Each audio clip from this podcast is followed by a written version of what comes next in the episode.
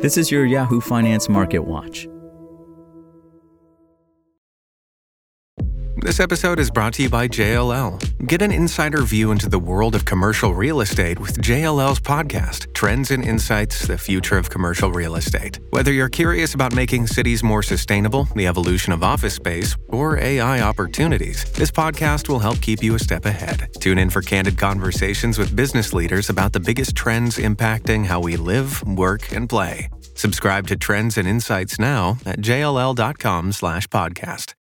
Stocks finished lower on Thursday, breaking a four day winning streak as bond yields tracked higher and investors digested an inflation report that showed headline inflation has remained sticky while some areas tracked by the Federal Reserve have continued cooling.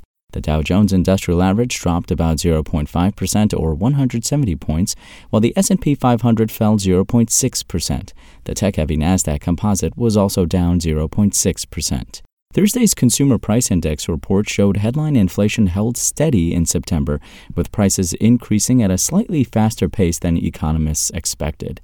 Consumer prices rose 3.7% over last year in September, matching August's increase.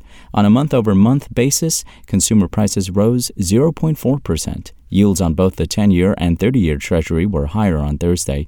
After several days of declines, the 30 year Treasury yield climbed to above 4.85%. Eyes were also on the third quarter earnings season. Delta stock was off over 2% as the company trimmed its profit outlook due to rising fuel prices. Next up on the earnings docket will be some of the nation's largest financial institutions, with JP Morgan, Citi, Wells Fargo, and BlackRock all expected to report on Friday. In commodities, oil prices held steady while the market mood remains fragile as Israel builds up forces for an expected ground assault on Gaza. Crude oil futures were flat around $83.50 a barrel, while Brent crude futures climbed slightly to trade above $86. Broadcom led the Yahoo Finance trending tickers page after a report that the company's purchase of VMware was nearing approval in China. Shares popped 3% on the news. Delta Airlines dropped nearly 3% after the company reported earnings. The negative price action came after the airliner trimmed its profit outlook due to rising fuel prices.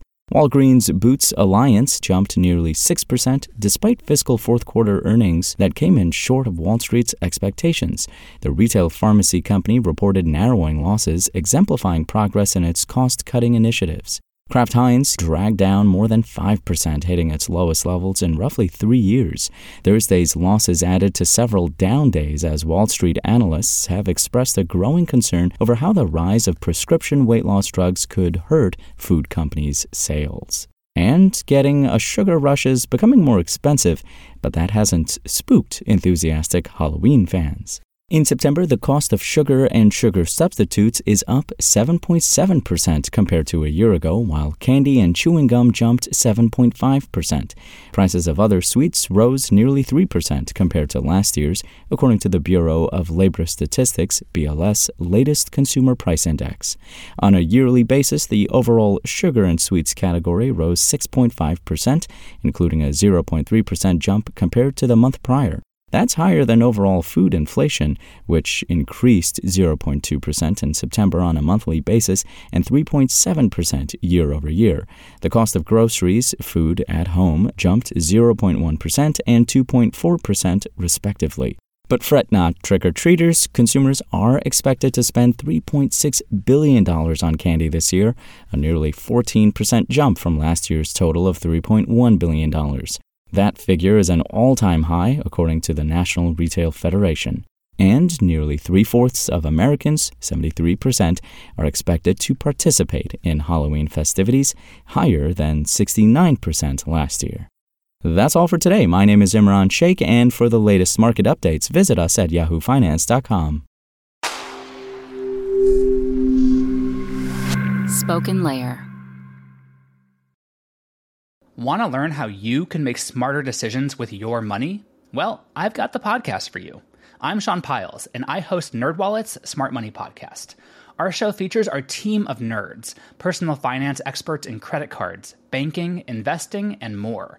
And they'll help you make the most of your money while cutting through the clutter and misinformation in today's world of personal finance.